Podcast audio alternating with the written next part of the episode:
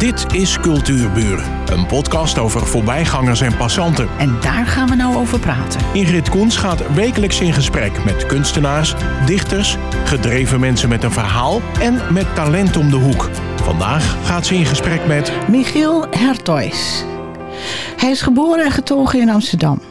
Hij fladderde van de ene baan naar de andere en raakte geïnteresseerd in de natuur omdat hij op de toenmalige kunstopleidingen zijn draai niet kon vinden, kwam hij op de ateliers in Haarlem terecht. Hij schrijft over zichzelf: Ik schilder, teken en schrijf. Een dagvullend bestaan. Ik ben een zoekende werker. Leg dat eens uit. Ja, dat was natuurlijk een. Ja, dat komt natuurlijk ook omdat je een, uh, iemand bent die. Uh, ook een weg zoekt hè? In, in de kunsten. Je moet vorm geven, je moet kleur ontwikkelen, je moet gevoel voor allerlei uh, composities uh, ontwikkelen. En ik was natuurlijk nooit een. Een, een, zo'n zo'n natuur dat ik al meteen wist dat ik kunstenaar zou worden.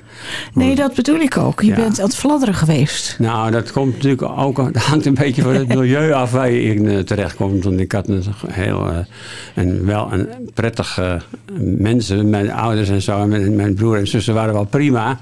Maar die hadden natuurlijk totaal geen, geen, geen uh, kennis van, of behoefte ook maar aan kunst en cultuur. Uh, dus uh, dat was meer sport en zo. Dus ik was een nakomertje, zoals het heet. Ik verschilde acht jaar van mijn broer en elf jaar van mijn zuster. Dus met hun had ik eigenlijk ook geen kinderlijk contact natuurlijk. Ik speelde niet met ze. Dus ik was eigenlijk een beetje een eenzelvig typeje, achteraf gezien. En uh, ja, ik vermaakte mij uitstekend. En ik tekende heel snel allerlei voetbalplaatjes na die je toen had bij een pakje sigaretten, geloof ik, of zo, bij vloedjes. en uh, dat heb ik wel altijd wel gedaan. Maar uh, op een gegeven moment ben ik op mijn twaalfde of mijn elfde... ben ik in heel erg, door, wat je al zei, door de natuur... Ge, ja, daar was ik eigenlijk, eigenlijk ontzettend nieuwsgierig naar wat daar allemaal gebeurde. En dat, dat, dat, dat, had ook de kleinste beestjes, hoor. Dat, springstaartjes en nou ja categorie pissenbedden, zeg maar. dat vond ik allemaal fantastisch eruit zien. En de diversiteit daarvan, al die andere soortjes onderstenen tussen de vlieren, uh, van die, van die vlinderrupsen die... En, oh, die, uh, vandaar, meester ja, prikkenbeen. Ja, precies, ja, de prikkenbeen, ja. ja, ja, ja. ja. Dus daar ben ik ontzettend mee aan de gang gegaan. Ik heb alles verwaarloosd, de school, niks, ik heb niks afgemaakt. En dan kan je zeggen, dat is wat fladderen, maar ik had eigenlijk een enorme geconcentreerde belangstelling voor alles wat in de natuur bewoog. Ja, en dat, groeide. dat is maar net hoe je dat dan wil zien, hè? Ja, dus ik was eigenlijk heel erg uh, ge, ge, geconcentreerd daarop. Ja, en een denker. En dat is eigenlijk ook des kunstenaars, maar dat wist ik veel. nee. In je schetsboeken, je schetsdagboeken moet ja, ik zeggen, ja. gebruik je verschillende materialen. Kleurpotlood, Chinese inkt, ballpoint, ballpoint knits, knipsels, etiketten. Maar vind je nou elke dag nieuwe inspiratie? Uh, ja. Ja, dat is wel zo. Want als je, als je, nu heb je het over die schetsdagboeken. Ja. En dat zijn natuurlijk boeken die... Maar dat vond ik heel mooi passen bij een jongetje wat in de natuur gaat kijken. Ja, maar, dat, dat, ja, maar dat, dan, toen was ik echt al aan de kunst bezig. Oh ja. Die natuur heb, heeft ge, gewerkt tot na mijn diensttijd, de 223e. En ik ben nog steeds, ik kan nog steeds meteen horen wat er overvliegt hoor. Dat gaat nooit weg. Nee. Maar ik was niet meer daarin bezig. Ik was nu in de kunst bezig. En dat was een heel, zo'n uh, tijdvretend element dat je daar niet... Uh, nog iets naast kon doen. Wat uh, met hele lange excursies en zo op een hele dag. Dat, dat ging niet meer. Dus dat heb ik ook echt. Um, maar die dagboeken. Heb ik nooit spijt van gehad hoor. Ik, maar, ik, maar, schrijf je die nog? Teken je die nog? Die te, ik heb er 51 inmiddels. Oh, oh ja. Dat zijn van die dummies, die teken ik dan vol. Ja. En dan naarmate ze uh, na de eerste tien, zeg maar, had ik toch boeken die een project gingen vormen. Dus ik begon met een met een bepaalde techniek. Met een, met een, oh ja, ik, kan, ik kan ook Chinese inkt nemen. En dan gaat het hele boek met Chinese inkt. En als ik tekeningen maak van kleurpotlood, dan worden dat kleurpotloodtekeningen, het hele boek. En het koppel ik ook vaak al tekeningen terug op een tekening daarvoor. Of oh, bladzijden daarvoor. Dan maak ik nog even wat bij en zo. Maar werkt het ook als, als uh, inspiratie voor je grote werk, zeg maar even? Uh, ik betwijfel het. Het is, het is een. Um... staat helemaal los van alles. Ja, want ik, ik heb wel eens wat gedaan, maar dat lukt nooit. Nee, je kan niet een schetsje van tevoren of een leuk dingetje wat je in je, in je schetsdagboek hebt, kan je niet opblazen tot een schilderij. Dat is me één keer gelukt, maar eigenlijk zijn het twee verschillende dingen. Ja, ja. Het komt natuurlijk misschien ook wel door de omstandigheden. Want ik heb tenslotte ook nog drie kinderen. En die heb ik ook gedeeltelijk grootgebracht natuurlijk. Dus dan heb je dus een periode dat ze allemaal naar school gaan, dat je een beperkte tijd hebt. Dus je moet iets voor korte concentraties hebben. Oh ja. Dus toen heb ik die boekjes ontwikkeld, snap je? Dat ja, is, uh, dat is een hele goeie. Ja. Uh, je schildert dingen niet zoals ze zijn. Nee. Maar je schildert wat er achter de dingen schuil gaat. Dat wat voor het oog verborgen blijft. Maar van waaruit begin je dan een kunstwerk? Wat verberg je in je werk? Emoties, muziek? nee, ik, eigenlijk ben ik met, uh, gewoon met de, het materiaal bezig. Ja? Ik weet nog niet wat ik doe. Maar je begint dus met materiaal, zeg maar. Je het over schilderijen, hè? Ja, ja, ja, ja, Nou, dan weet ik niet wat ik doe. Ik, ik, ik heb bijvoorbeeld acrylverf, om, om daarmee te beginnen. Hm. En ik maak niet een schets van tevoren, ik begin gewoon met verf. En ik zoek, zet een kleur op. Dat hangt natuurlijk van, van, je, van de zin in, in kleur af op een, op een dag dat je begint. Ja, ja de sfeer van uh, jezelf. Ja, ja, en dat zijn van die dingen die vanzelf gebeuren. En, en dan, dan, zoek ik een vorm en die bevalt mij niet, die haal ik dan weer weg. Ik zoek een andere vorm, ik zet er een streep doorheen. Ik doe allerlei dingen die niet deugen in het begin. en, en zoeken net zo lang en dat kan ook een hele tijd duren hoor voordat ik een schilderij heb, dat ik zeg, ja, nou, zet het zichzelf in beweging. En schilderij, dat praat als het ware naar mij terug. Je moet dat doen, of je moet dat doen. Oh, ja. Dat gaat dan, dat schuift dan in elkaar, weet je. Het is heel lastig om uit te leggen, maar het is een heel mooi project, proces. Nou, er zijn ook schrijvers hè, die zeggen dat ik begin en dan gaat dat boek zijn eigen weg. Dat verhaal gaat zijn eigen weg. Ik weet soms zelfs niet hoe het eindigt. En dat hoor ik in jou. Dat is precies werk ook, verhaal. Ja. Ja, ja. ja. We hebben het net, ik zei net muziek. En over muziek gesproken van Haydn en een concert voor altviool van Penderecki... Uh, naar heavy metal-achtige Rudelius. De Russische componiste Galina Oostwolskaya... die met uh, een... De, dat is een paukeniste... maar die heeft soms fluweel onder pauken ge, gebonden. Ja, ja, Stockhausen. De elektronische tonen van Asmus Tietjens... en de meeslepende geluiden van Microstoria. Dat is heel computerachtig. Uh, maar ook vroeg Engelse muziek muziek van Thomas Telles. Ik heb nog nooit zo'n uiteenlopende muziekkeus gehoord. Hoe ben je met deze totaal verschillende stijlen in contact gekomen? Want van vele had ik nog nooit gehoord. Ik heb ze allemaal beluisterd, hè? Oh ja? Allemaal een stukje beluisterd. Heel spannend, heel spannend. Maar hoe kom je daaraan? Nou, dat groeit natuurlijk ook. Maar het, het is wel een... Uh, ook een ontdekkingstocht geweest. Net ja, dat geloof ik. Voor mij was dat het ook. In vormgeving is dat al een ontdekkingstocht beeldende kunst. Maar dat doe ik dagelijks. Maar ik luister ook veel naar muziek. En dan hoor je ook, ook de kunstenaar erachter, de componist erachter. Niet dat ik contact met hem heb of haar. Maar ik hoor de, de manier van invallen. Daarom, je had het over Haydn. Dit is natuurlijk een hele oude meester. Ja, Tallis is nog ouder, maar Haydn is toch de mhm. rococo, zeg maar. Hè? Mozart, Haydn, Beethoven en zo. En uh, Haydn die heeft uh, van die strijkkwartetjes, vooral die kamermuziek van hem, heeft er heel veel geschreven. Die zijn altijd heel uh, transparant, alsof je door een soort vitrage heen kijkt. Het is, en, maar die zitten ook vol invalletjes. Muzikale invalletjes die toen ook helemaal nieuw waren. Maar dat hoor je nou niet meer wat klassiek nu eenmaal klassiek is. Maar ik hoor dat altijd wel. Dat is het hem.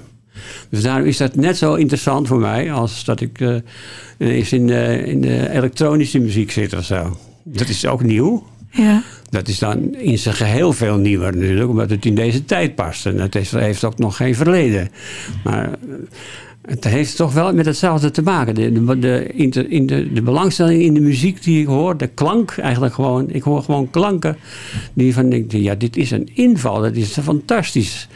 En zo zie ik dat ook bij de schilderijen. Die een, een, een, een, een grootmeester die ineens denkt van ja, waarvan ik zie, ja, dit is echt heel erg goed gedaan. Dat is een soort inval geweest. Van, uh...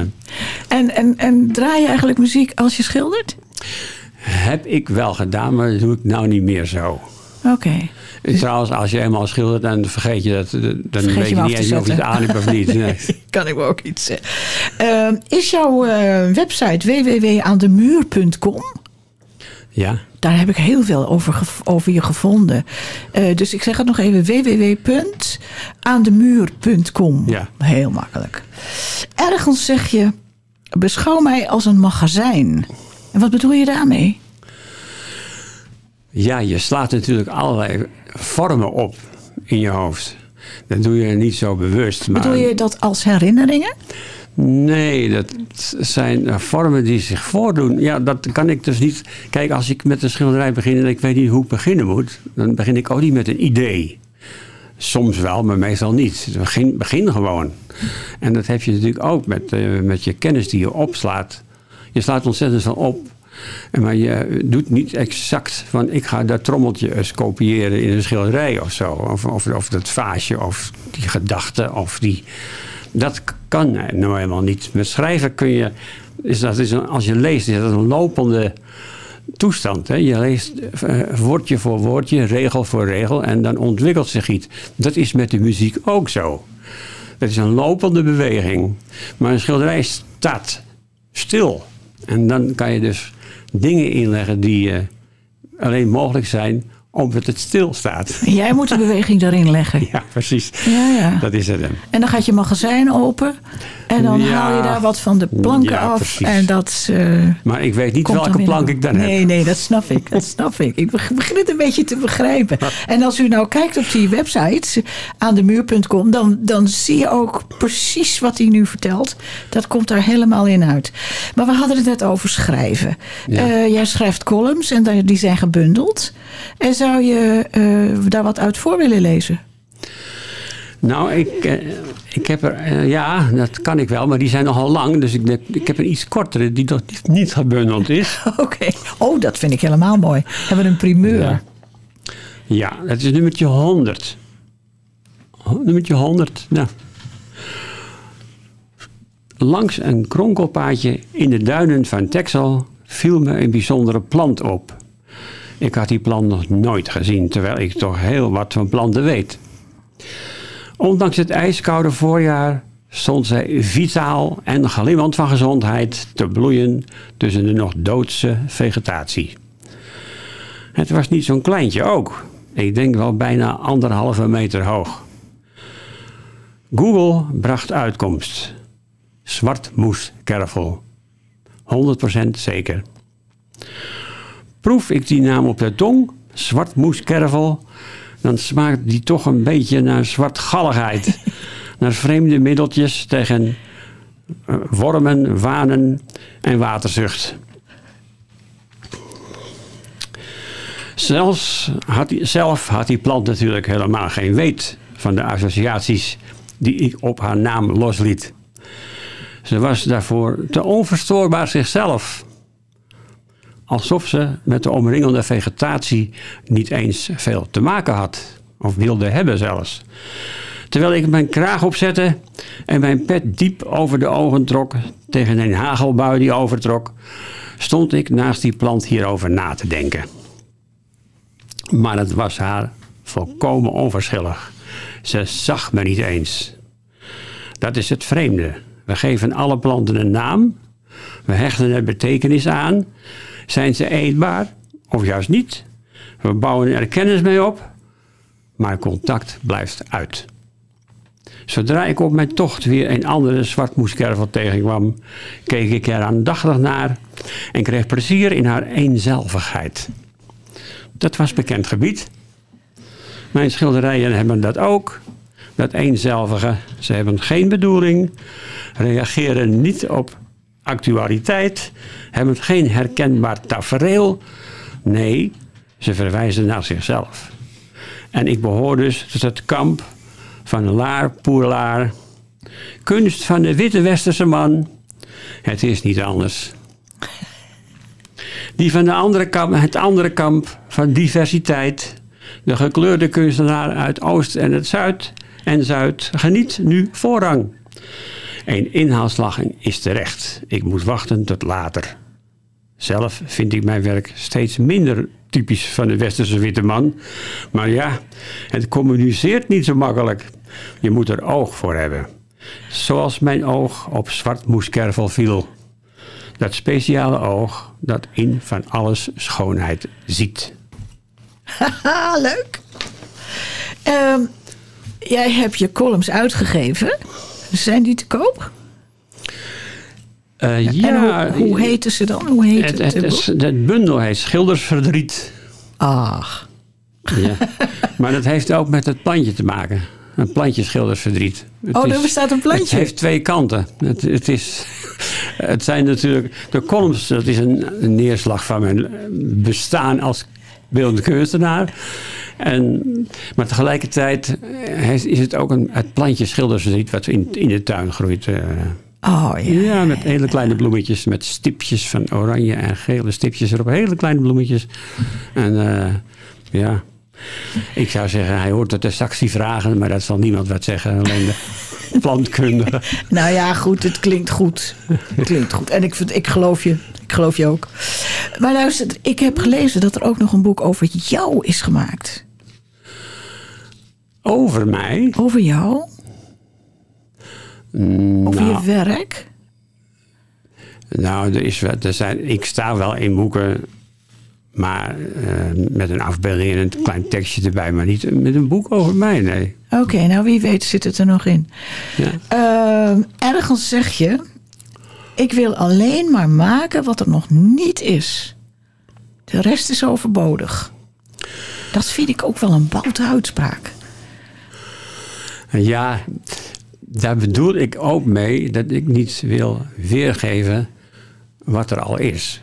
Als, als dus een, afbeelding die een mens in zijn hoofd heeft, zoals iedereen het in zijn hoofd heeft, zoals bijvoorbeeld een, eh, een stoel of een tafel. Dat weten we allemaal hoe dat eruit ziet, af, afhankelijk van de, eh, ja, de vorm. En daar wil ik niet op, eh, op reageren. Op dingen die wij normaal om ons heen zien. En als ik, het, dat hoef ik, als ik dat moet uitleggen, dat, he- dat heeft geen waarde. Die tekst voor mij is overbodig. Er staat op het schilderij een stoel. Maar wat dan? Nou, nou ja, dat is dus het, het ongewisse. Het, eh, de vorm en de, en de kleur en het hele tafereel bij elkaar is, is iets wat op zichzelf, in zichzelf besloten ligt. Dat schilderij, dat, dat kan je dus niet, eh, dat is af. En dat, daar moet je naar kijken. En daar kun je associaties op loslaten of je kunt er eh, een eh, voorstelling van krijgen. Dat, dat, daar is iedereen zelf baas over. Daar heb ik niets over te zeggen. Er is eh, ergens in eh, 1930 een opmerking gemaakt. Ehm, de, de, de waarde van een schilderij ligt in de ogen van de beschouwer. Dat is wat je bedoelt, hè? Ja, dat bedoel ik wel. Maar ik bedoel ook wel, ja, het heeft natuurlijk ook wel een beetje ja, de waarde van de schilderij. Dat is dan de kwaliteit van de schilderij, wil ik daarbij toevoegen. De kwaliteit van de schilderij, dat, dat brengt iets over op de mensen, En wat heb jij met de papier? toeschouwer. Hè? Wat heb jij met papier? Oh, daar kan ik soms heel veel mee hebben. Ja, ik, ik, soms heb ik wel gewoon als, dat ik niet op linnen werk, maar op een pak, heel pak papier, handgeschept papier. En dan ga ik iets, trekt me dan. En dat heb ik misschien tien jaar in een la liggen. En op een gegeven moment denk ik, ja, nu heb ik er zin in om daar iets mee te doen. Want je moet dat ook laten rijpen, zoiets. Dat gaat niet allemaal zomaar. En daar heb ik een aantal uh, tekeningen gemaakt. Bijvoorbeeld een serie van uh, uh, opgedichten van Jan Arends. Waarom spraken die gedichten jou zo aan? Nou, ten eerste zijn het allemaal hele korte zinnetjes. Hij breekt één regel af in drie stukjes. Die zet hij onder elkaar. En dat is dus gauw een bladzij vol. Het is ook heel leeg eigenlijk. Want, uh, maar dat zijn zinnetjes die ik ook kan opschrijven. Dat wil zeggen, ik hou helemaal niet van een uh, schilderij. En daarnaast hangt een tekstje. En de tekstdichter heeft daar dan op het schilderij een gedicht op gemaakt. En dit hangt ernaast. Dan moet je eerst naar het schilderij kijken en dan kijk je ernaast weer naar dat tekstje. Naar en dan moet ik lettertjes. denken, oh ja, dat bedoelt Ja, hij zeker. dat, je. Dat, dat zal hij wel bedoelen. En dat vind ik helemaal niet fijn. Nee, want dan Als geef je een uitleg. En dat is nou net iets wat jij niet wil. Nee, want, maar ik schrijf het nou als ik, als ik zeg van. ehm, Jan Adels zegt bijvoorbeeld. Om pijn te lijden. eh, Nee, nee, pardon. Om pijn te schrijven heb je weinig woorden nodig. Wauw. En dan, dan teken ik dus ook een spijker. Zo, uit, de- uit de hand, zo, woep, met een, over zo'n vel papier. Hè. En daar schrijf ik het meteen onder. Oh ja. Dat, is, dat, dat werkt dan wel. ja. Ja, dat kan ik me heel goed En dan voorstellen. kijk je gewoon in één beeld en je schrijft die tekst met de hand gewoon onder. Dat doen ze tegenwoordig een UKV of een ultrakort verhaal. Dat zijn, Hoewel het is niet nieuw hoor, want eh, Ja. Hemingway begon er al mee. Dat in één of twee regels of in, in, in een paar woorden iets neerzetten waar een wereld achter zit. Ja, maar die, eh, waar ik het over net heb, om, om, om pijn te, te schrijven heb je weinig woorden nodig. Ja. Het is ook één gedicht hoor. Ja, Het staat, het staat op één pagina onder elkaar zo in brokjes. Ja. Geweldig. En dat, dat, dat vond ik dus echt mooi om dat nou eens een keer te doen. Ik had er wat, wat ah, ik, ik heb natuurlijk wel wat, wat met die gedichten, maar ook met de, de vorm die, die ze hadden. Dus ja, nu kan ik het op papier gewoon eronder schrijven, weet je. Dat Ja. is bij al, ik heb wel eens ook even 30 van die tekeningen gemaakt hoor. Ja, dat kan me voorstellen. Ja. Omdat het steeds weer, die paar woorden, daar zit, daar zit een heel, heel, hele wereld achter. Ja, maar Ja. die wereld die kun je ook weer niet tekenen. Die moet je ook met een paar lijnen tekenen. Ja, ja. ja ik Dat- begrijp het. Ja, ja. ik begrijp het. Dan krijg je een soort harmonie tussen tekst en beeld. Ja.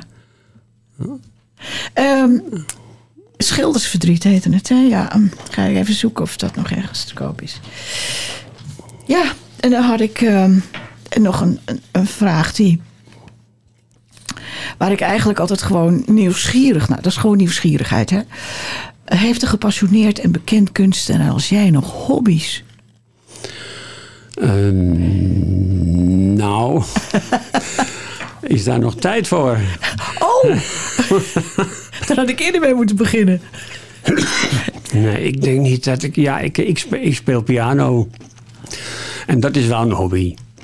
Ik speel dat toch wel op mijn manier wel serieus hoor. Maar ehm, dat kost me... Als ik dat echt goed zou willen doen... dan zou- ik weer niet kunnen schilderen. Dat is, Oh ja, ik snap ik het. ben altijd heel erg met, ja...